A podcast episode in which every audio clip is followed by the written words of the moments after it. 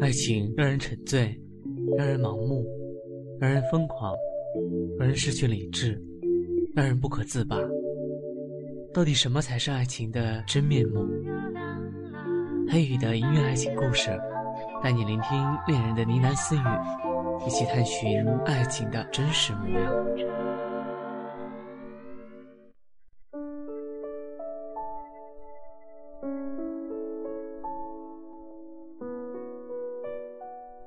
华灯初上，在一栋新式住宅里，母亲正在厨房准备丰盛的晚宴，菜香四溢。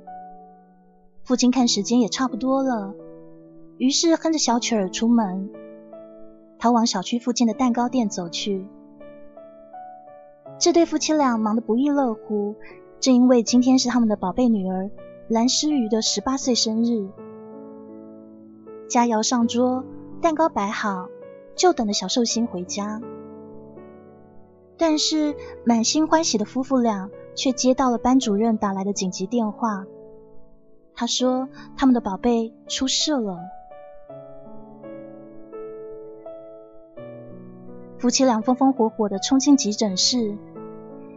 到了急诊室以后，原本悬在嗓子眼的心总算落地一半，因为女儿并没有受伤，也没有进行抢救。只是安安静静的躺在病床上，诗雨的脸色苍白如纸，无力的对母亲挥挥手：“妈，我没事。”母亲将女儿搂在怀里，轻声的询问到底发生了什么事。一旁的班主任解释说：“放学之前，他忽然喊背疼。”我见他疼得如此厉害，所以就把他送到医院急救了。照了 CT 片检查，不过医生给出的结论是没有发现任何异常啊。怎么个疼法？快跟妈说。诗雨努力回忆，像针扎，又像火烫，像刀砍，总之非常痛啊。会不会是有骨刺？总是打电脑造成的，他的父亲在一旁推测着。骨刺这一词并不是医学用语，但是明确的描述了病症的特征：骨头生刺，疼痛难忍。而骨刺的形成多半是因为软骨过度磨损破坏所造成的。可医生说，他的骨骼非常健康啊。如果说患者表述的病症呢是属实的，最好转入相关科室检查一下是不是神经性疼痛。于是夫妻俩不敢怠慢，何况高考近了。接下来，女孩受了一大堆的检查，抽血、验尿、照 X 光、耳鼻喉、五脏六腑都给查了一遍。期间，诗雨再次产生剧痛痛楚感。夫妇俩跟医生都看到这一幕，他们的女儿痛的表情扭曲，瘫倒在地，几乎昏厥。这种表情要不是真的感到极度疼痛，是根本装不出来的。但是最终的化验结果还是完全健康。这可怎么办啊？救救我女儿好吗？她这么疼。母亲恨不得替女儿去受苦，可医生却说，医学上的确存在无法解释的病理。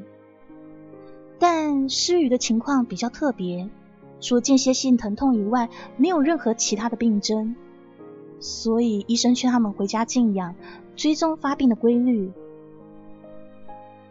这话的意思就是，医生们完全没有办法，束手无策。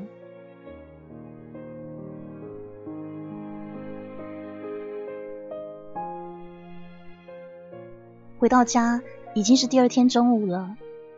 诗雨看到父母为自己精心准备的生日宴，强打起精神，走到餐桌旁，点亮火柴，燃起十八根生日蜡烛，然后卯足一口气吹灭那些蜡烛，双手交叉，虔诚的许愿，希望怪病快远去，希望父母不要替他担心。十八岁象征成人还有独立的日子，谁知道竟飞来横祸。接下来几天，诗雨被突如其来的诡异疼痛折磨得死去活来，疼痛的频率也越来越近，不分时间地点，毫无征状就开始疼起来。他的父母四处奔走，中医、西医，甚至民间偏方，只要标榜可以减缓疼痛的，通通拿给女儿服用或敷在痛的地方。妈。石雨疼得死去活来，他努力的咽下那一句：“好想死。”母亲用热毛巾拭去女儿额头的汗珠，心疼不已。唉，你这孩子会不会是中邪了？母亲正胡乱猜测着，这时门铃响起了。他擦掉眼泪，打开门，门外却没有人，只看到一张宣传单。上面写着“名师出山，驱魔辟邪”。接下来四个字吸引了莱姆所有的注意力，那是“专治怪病”。于是诗雨的母亲迫不及待的拨通热线电话。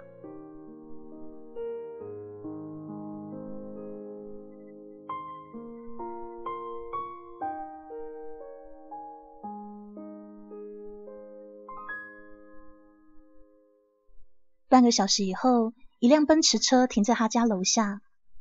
车里面走出一个端庄的中年女子。女子拥有一头金发，深邃的眼窝中有一双碧绿色的魅惑眼睛。哈，这是外国人吗？兰姆本以为在交流上会有一些障碍呢，却没有想到这位女大师可以使用流利的中文跟自己交谈。并且指向紧闭的书房问：“病人在那里，对吗？”莱姆心中大惊，为避免受骗上当，所以谎称自己不舒服，试看看真伪。可没想到，那大师居然真的知道病人在房中，所以这大师是真有真材实料啊！女大师伸出有一只手。Newman，译成中文的意思是守护神，你也可以叫我牛马。牛马大师你好，麻烦你一定要救救我女儿啊！牛马点点头，示意他在客厅等待，他与病重的女孩单独会面。在书房里，诗雨按照牛马的要求脱去上衣，把裸背呈现在他的面前。当牛马的手指掠过他背脊之际，啊，什么感觉？您的手很温暖。我这一双手可以预知未来的事，为什么不肯对我说实话呢？石宇垂下酸涩的眼，请你告诉我，我真的会死吗？是的，他的脑中浮现出自己的模样，画面中的自己消瘦不堪，似乎再也受不了那么疼痛的感觉，于是纵身跳楼。牛马大师拍了拍他的肩，只要你还活着，便有得救。这一次，勇敢的睁大眼睛，看清楚画面里面的一切事物，然后盯住最为明显的那个目标。你只需要凝视对方，就可以立刻判断对方的目的。直接面对死亡需要何等勇气啊！石宇深深的吸了一口气，笃定应声。牛马伸出修长的食指，轻轻的压在他的肩胛骨上。一会儿，明显感到女孩身体里发出来的颤抖。了，是人还是动物啊？人，一个男孩，他在笑，不怀好意的冷笑啊。石宇的额头渗出细密的汗珠，这男孩是谁呢？牛马合起双眸，移开一手，手抓起放在桌上的素描笔，笔尖自动在白纸上绘画出男孩的容貌。牛马将那素描作品以及男孩的姓名、地址一起交给诗瑜，去找他，成为他最好的朋友，病魔将会远离你。诗瑜望向画中的男孩，俊朗又颓废，不明所以的问：“可是这个人，我真的不认识他。况且他看上去一副不好惹的样子。”他真的能帮我治好怪病吗？既然他出现在未来的画面里，就证明你们之间有渊源。大师，请你再讲清楚一点，我真的听不懂呢。这样讲好了，万物皆有轮回，你们俩的恩怨来自前世。至于究竟发生过什么？等咒语破除的那一日，自会有答案。牛马见他茫然无措，又说：“你的命只有自己可以拯救，不想成为画面中的尸体，那就努力的当这个人的朋友。”多么离奇的说法！但是女孩又没有办法否认牛马的本领。就算是自己所不了解的骗钱的把戏，他也愿意一试。谢谢，那我该如何报答您呢？到时我会取走一样你再也不需要的东西。祝你好运啊！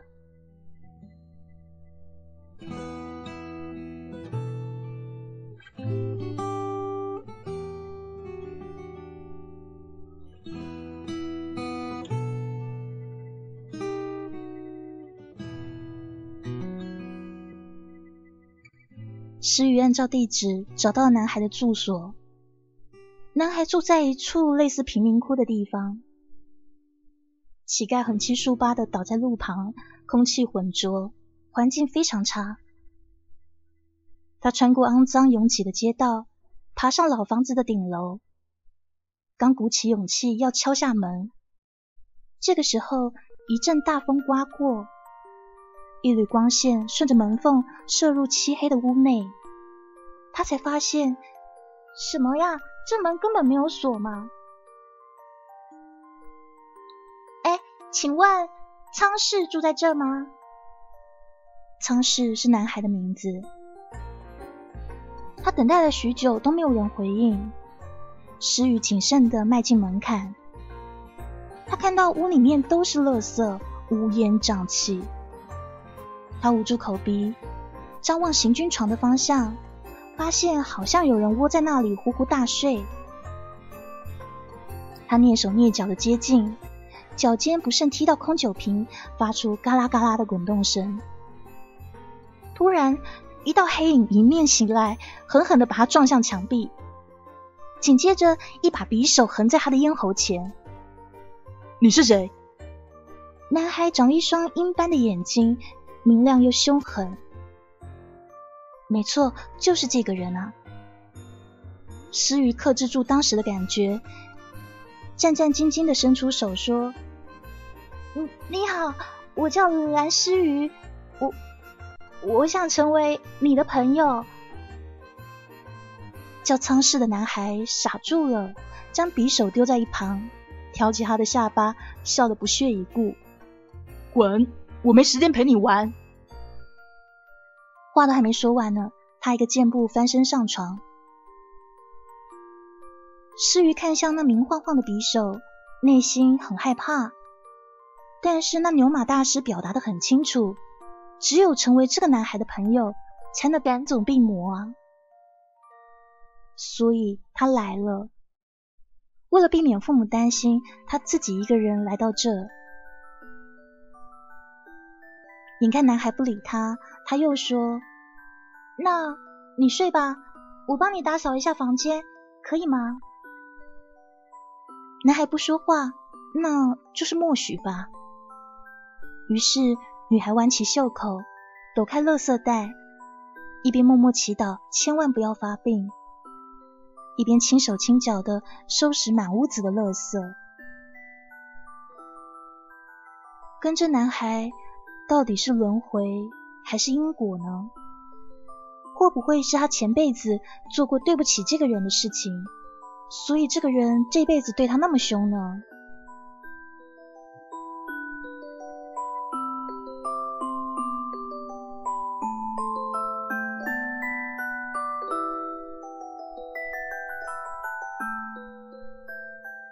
日落黄昏，这男孩终于睡饱了。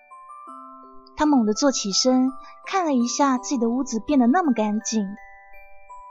这时，一股饭菜的香气从厨房方向传过来，菜马上就好了。诗雨这时端着两盘菜走出来，叫仓室的男孩指向太阳穴说：“你有病啊！”啊，原来你知道我有病啊！诗雨睁大双眼：“废话，如果你神经正常的话，怎么会跑来我屋子收拾做饭呢？”哦女孩尴尬了，她将炒好的菜放在长方形的木板上，因为没有桌子。然而，就是这个举动导致男孩大发雷霆。他把女孩炒好的菜掀翻在地上，然后又赶忙的揪起袖口擦拭木板上的油渍。施于定睛一看，原来木板的表面是用铅笔勾画出类似于图纸的那种线条。对对不起啊，我不是故意的。男孩还是不理他，于是诗雨拿来扫把准备打扫。尝试扬起皮靴，将翻落的碗盘踩得粉碎。谁允许你乱动我的东西了？你是猪吗？滚啦！马上滚呐！怒斥声在空旷的房间中回荡。诗雨忙碌了一整天。连杯水都没喝，却换来了一顿骂，他感到十分委屈。要哭滚出去哭！我最痛恨女人的眼泪了。男孩从牙缝里挤出几个字，非常的不友善。诗雨从来没有看过这么蛮横无理的人，可是他的命偏偏掌握在这个人的手里啊！如果就这样放弃，最后死亡，那么自己的父母会多伤心啊！更何况他一点都不想死。于是他停止哭泣，开始清理那些残骸。对于男孩的咒骂充耳不闻，但是他的沉默没有唤起仓氏的半分同情。他拎起女孩的手臂，把她轰到门外去了。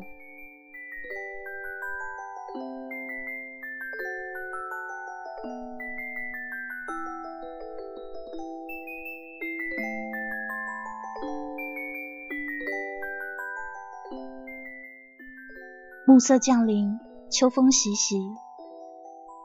诗雨裹紧了外套，搓搓手臂。不过奇怪的是，从他今天见到仓氏以后，一整天都没有发病。那种疼痛啊，光是想想都会让他全身发抖的。正因如此，他相信牛马施法遇见的未来绝对是真的。他想着，这个凶巴巴的男生真的会是我的救星吗？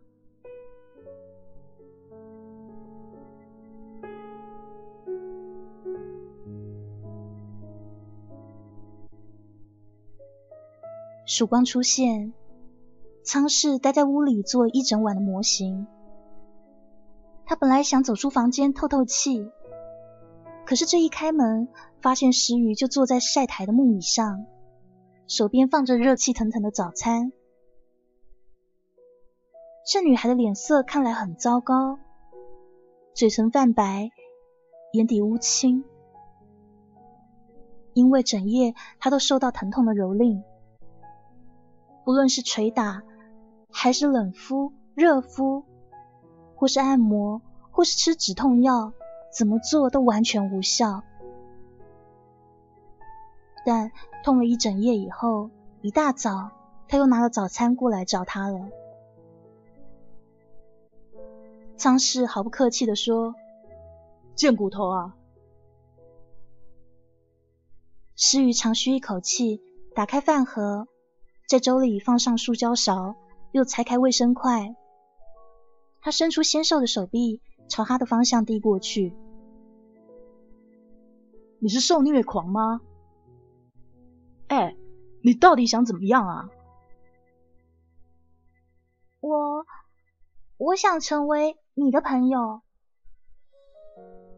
虽然牛马没有提醒他保守秘密。但是那般荒诞的真相，说了干脆别说吧。啊，女朋友？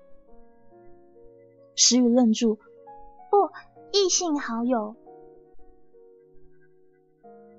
苍氏对天笑了。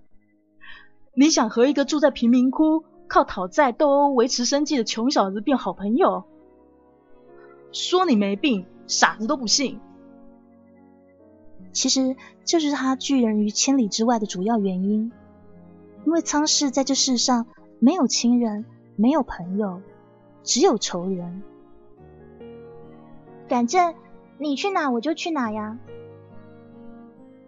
比起那无以复加的疼痛，他宁愿被眼前这男孩骂羞辱都好得多。男孩忙了一宿，其实肚子也饿了。他看着女孩手上的早餐，不吃白不吃吧。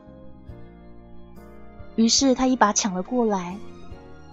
吃完早点以后，他命令女孩不准进屋，然后就关上没有锁的房门，冲澡睡觉。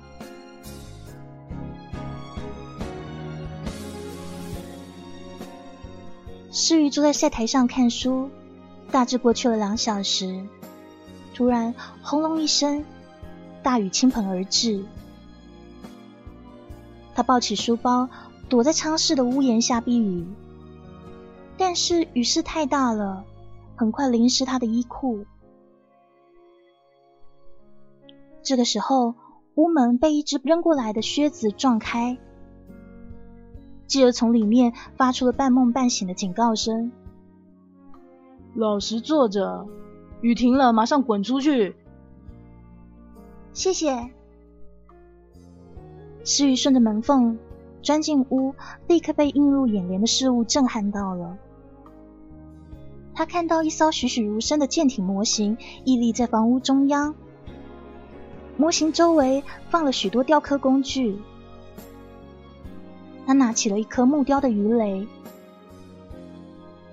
这是。两天前那块木板吗？不会是他做的吧？哎，这是打仗用的船吗？你的手可真巧啊！美国海军 PT 幺零九肯尼迪号鱼雷快艇。顺口回答完毕，男孩又开始后悔，怎么跟这女孩说话了呢？没看见我在睡觉吗？哦，对不起哦。石宇马上道歉，雨滴顺着发滴落在地上。胶水还没有干，你离我的模型远一点，去厕所弄。男孩不耐烦的直过去，于是诗雨踮起脚尖走到厕所。他看到厕所里面全部是随手乱丢的内裤啊、鞋袜，不由感到尴尬。眼皮一低，他又瞄到洗衣搓板。从小到大，他除了帮父亲刷过鞋，再也没有给第二个男人洗过贴身衣物了。罢了，既然我打定主意要粘上他，那么厕所一定会用得到的。为了以后，洗就洗呗。当男孩醒来的时候，已经是下午五点半。他伸个懒腰，坐起身。透过玻璃窗，看到一件件属于他的衣裤挂在晒杆上，随风舞动。夕阳掠过诗雨忙碌的背影，男孩一晃而过，又傻住。他使劲的揉揉眼睛，再次看过去。不知道是没睡醒，还是光线的关系，他居然看到女孩的背后有一对透明的啊翅膀吗？这是什么啊？像蜻蜓的翅膀一样。男孩赤脚冲出门外。但距离一近，他观看的时候又像平常一样了。哎，你怎么光着脚走出来了？小心感冒呀！女孩连忙将一双刚刷干净的拖鞋放在男孩的脚前。仓氏晃了下脑袋，觉得他一定是太累了，所以才出现幻觉了吧。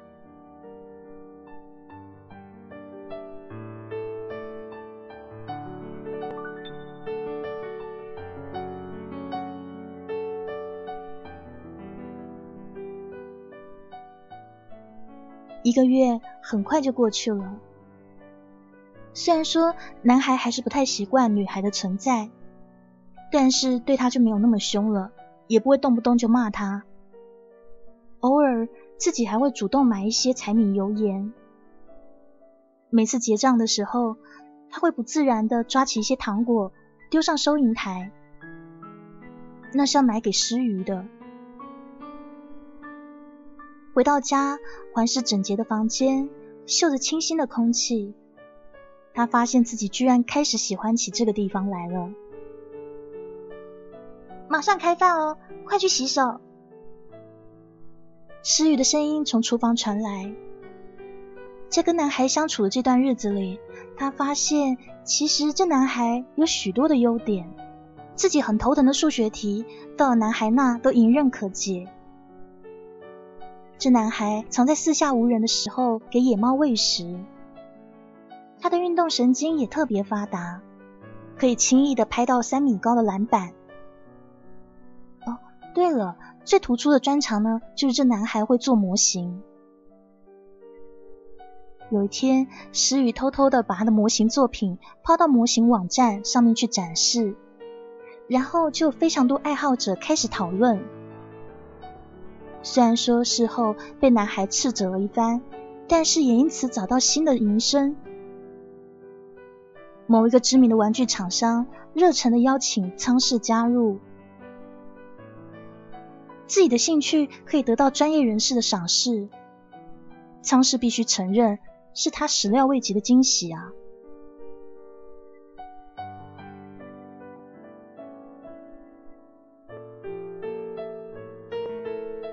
哎西服熨好了，面试的时候穿这件。诗玉夹起一块糖醋鱼，放到男孩的饭碗里，尝尝，跟我妈新学的。干嘛对我那么好？男孩冰冷的黑眸中掠过一丝涟漪。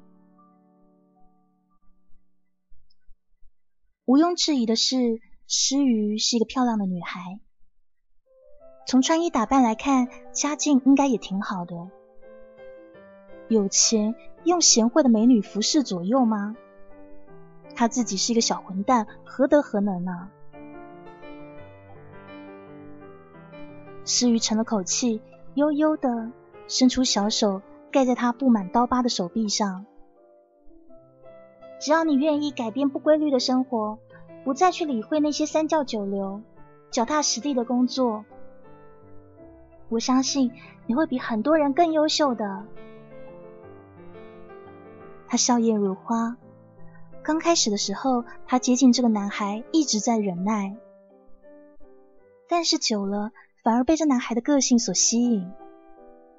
放荡不羁，才华横溢，这男孩是一块包裹在毛坯石中的南非美钻吗？一旦破茧而出，一定大放异彩的。仓氏翻过掌心。紧握着女孩的手，又笑了笑自己。他一直以为自己会像见不得光的老鼠一样，不知道哪天就会死在肮脏的臭水沟里。可是，这女孩出现了。女孩莫名其妙的关注，还有真诚的笑容，让这个躲在人生阴霾中的他看到了一片阳光，既夺目又温暖。他凝视女孩那双清澈的眼睛，其实有句话藏在他心里好久好久了，但是他不知道该不该说。我知道目前的自己不够好，但是如果你愿意给我几年时间，话到嘴边，他的手机疯狂的响起，他看都没看就挂断了。我想说的是，话还没说完呢，电话又再次响起。你先接电话，我去看看他。诗雨的小脸涨红，匆匆的溜进厨房。然而门外很快的传来翻箱倒柜的噪音。你在找什么啊？刀啊！我放在床下的刀跑哪去了？我扔掉了。你，仓氏无暇多言，蹬上皮靴，套上皮夹克，从工具箱里取出一把斧子，夺门而出。石宇冲上去，死死抱住他的腰。不是说好了不再去打架了吗？我朋友遇到麻烦嘛，你放心，我不会让自己受伤的。你先回家。这不是安慰话。他的攻击力和灵敏度都很强，相信敌手是很难伤害到他的。仓石掰开女孩的双手，疾步的奔下楼梯。他其实也不想去啊，可是好友有难，他没有办法坐视不理啊。他的眼前浮现失于难过的神情。仓氏垂下内疚的眼，对不起啊。另一边，石宇瘫倒在地上，他紧紧捏住剧痛的肩胛骨，汗如雨下。他多想拽住仓氏一次次赴死的脚步，但是他已经痛得直不起身。忽然间，他意识到一个相关问题：从他们认识以后。每次疼痛感多半是突发于傍晚或凌晨。那段时间他没有跟仓氏在一起，难道发病就表示仓氏在打架吗？石宇感到很迷惘，生活轨迹全然是不同的两个人，何来的这种牵绊呢？没错。牛马从来没有说过仓氏是他的救星，只有说当这个人的朋友可以解除病魔，是他理解偏差了吗？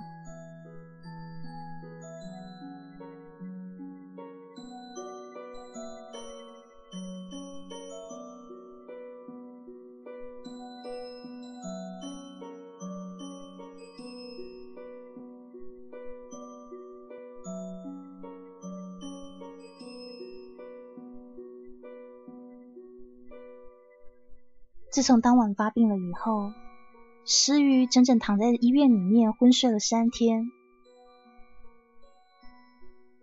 静谧的回廊里传来母亲的斥责声，仿佛在教训谁。他走出病房，却发现母亲骂的对象是男孩，他的仓氏。仓氏深低头，缄默不语。母亲的身高比他矮两个头，是仰起头来骂他的。石宇很快的注意到男孩的手臂缠绕着厚重的绷带。你受伤了。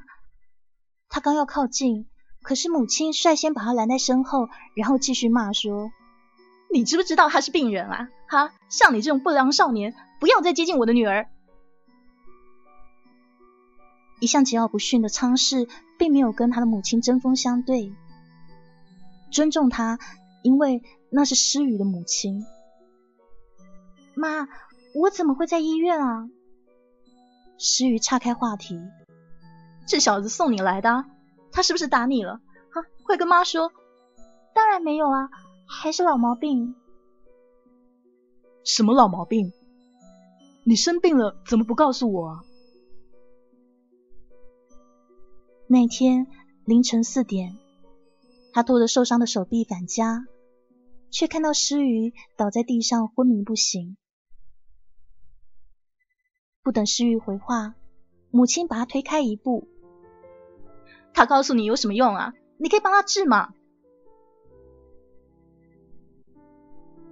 这个月来，母亲按照牛马的叮嘱，从来没有过问自己女儿的行踪，但是。怪病不但没有治好，一向乖巧听话的女儿还跟不良少年厮混在一起啊！见母亲的情绪激动，施于示意仓氏先离开。后来虽然他替男孩说了很多好话，可是母亲还是极力反对，甚至把他软禁在家中，不得外出。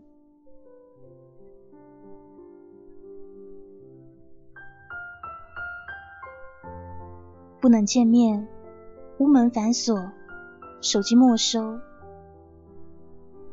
石宇趴在窗台前，担心男孩的伤势，想象他会不会因为遭到母亲的奚落，一气之下放弃了面试大公司的机会，回到以前那样颓废的日子。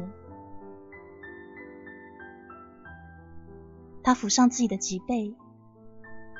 如果怪病真的与仓氏有连结，那倒是好事，因为这几天都没有出现疼痛的症状了，所以仓氏应该也没事吧。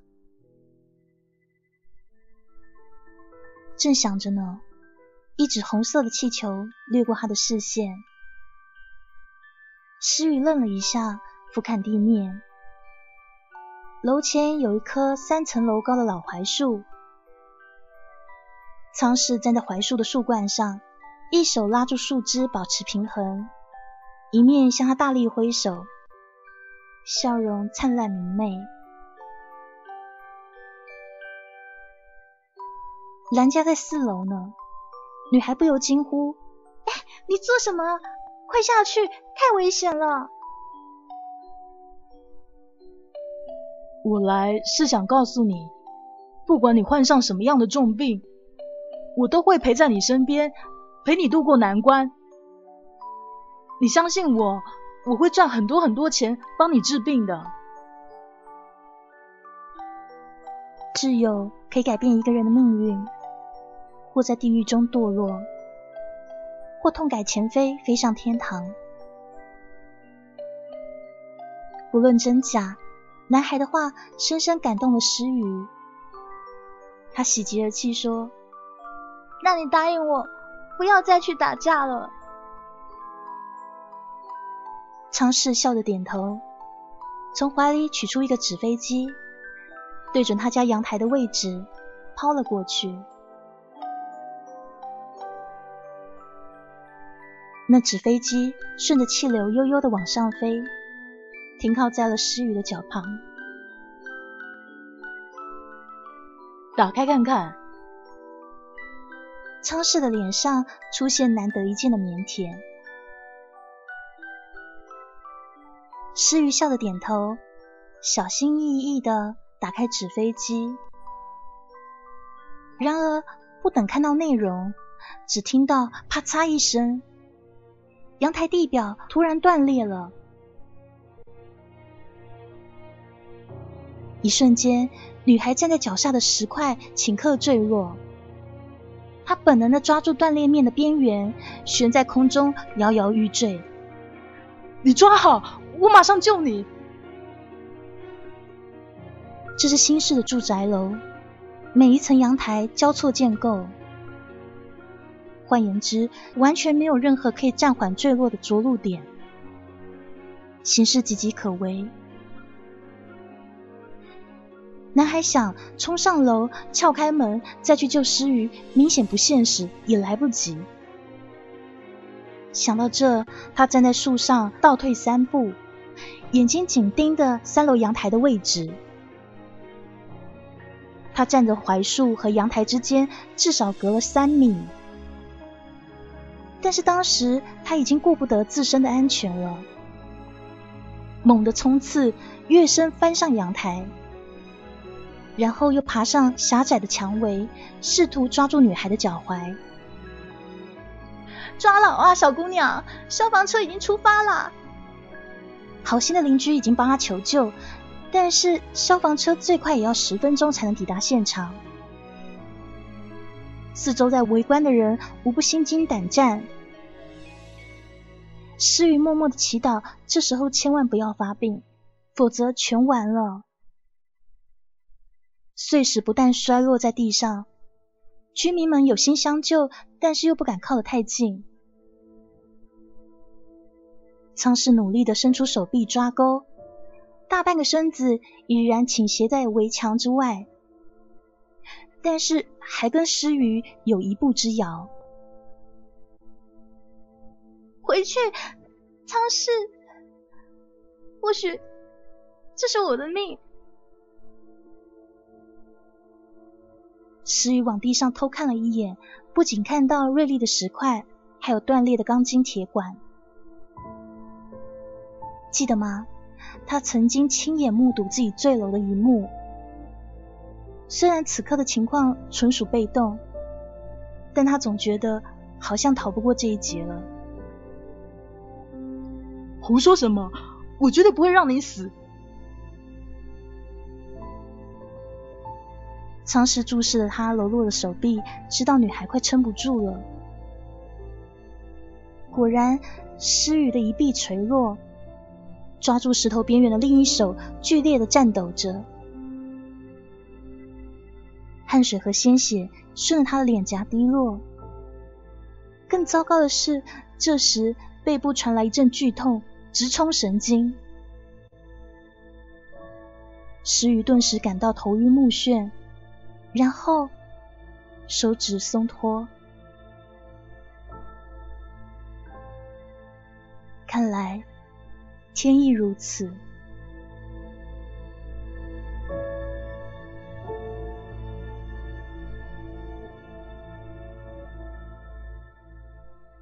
他的身体在凛冽的寒风中急速下坠。然而，就在这样的生死关头，身体居然被一股强大的力量给拖了起来。四周是死一般的寂静。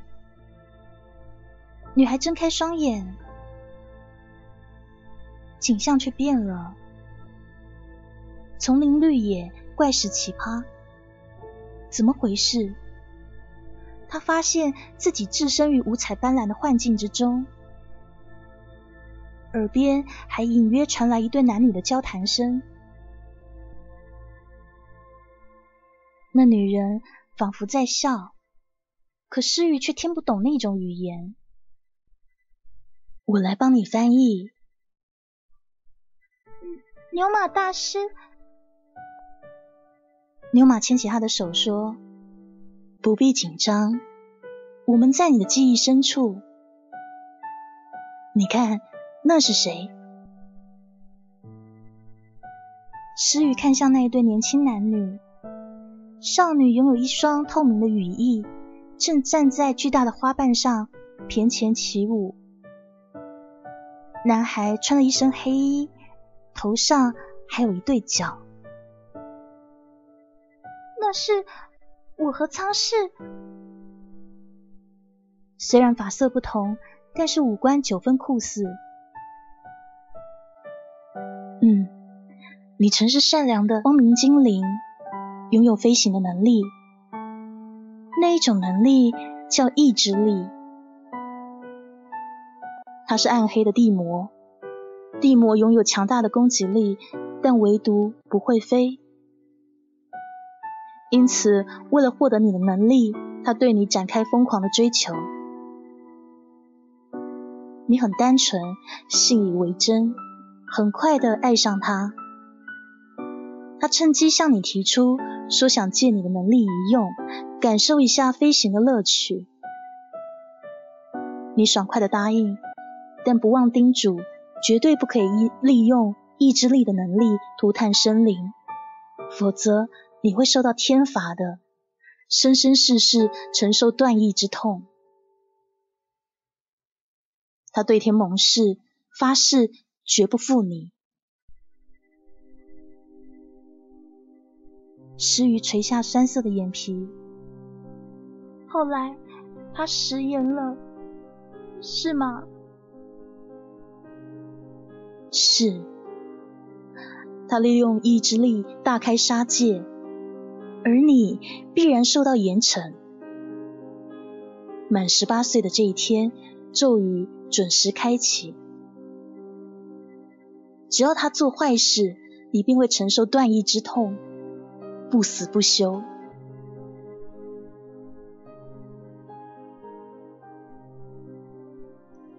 原来这就是他们之间的故事，很不美好，就像打破常规的黑色童话。但是他怎么会违背誓言呢？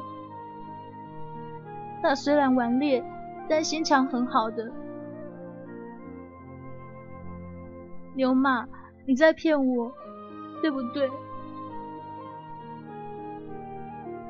牛马拭去女孩眼角的泪水，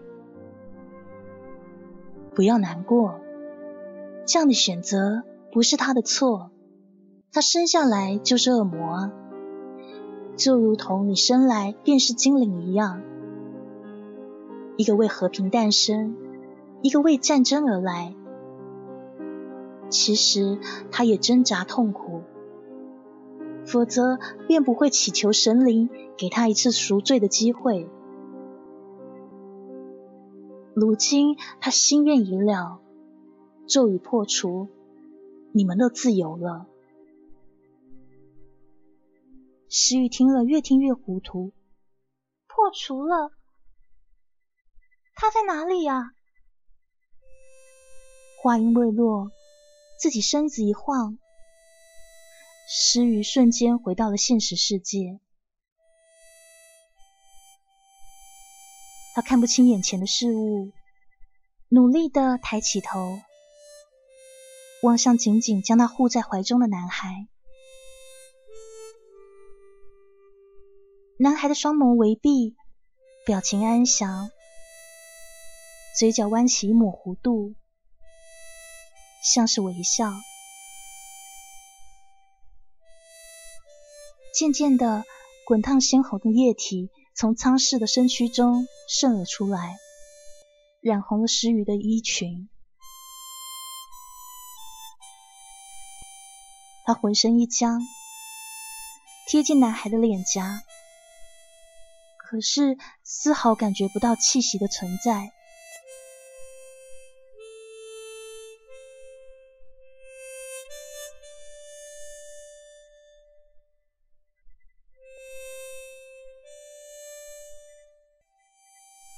泪水模糊了诗雨的视线，他环住男孩的身体，就这样一动不动的抱在一起。四周围观的人群议论声此起彼伏。哎呦，那男孩死了吧？必定是死了。那钢筋穿透了心脏，石块砸中了他的头部。落地的时候，男孩用身体垫在女孩身下，是他救了女孩。牛马从人群中走了过来，蹲在一旁，抚上石宇的头部。你还记得我曾经说过，当咒语解除的时候，会取走一样你再也不需要的东西吗？那就是有关苍氏的全部记忆。是你的善良改变了无恶不作的恶魔。今生的他虽然不记得曾经在某年某月许下忏悔的诺言，但是为了你的安危，甘愿付出最宝贵的生命。这样的力量，证明他真正的爱过你，不管是前世还是今生。谢谢你的原谅与救赎。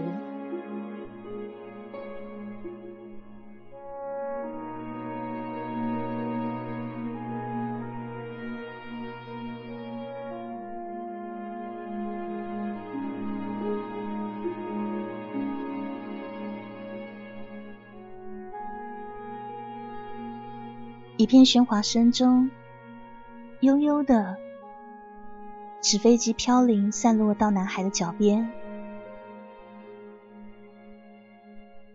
褶皱的纸页在微风中缓慢的舒展，那纸上写着四个字，字体已经被鲜血染成模糊的红色。我喜欢你。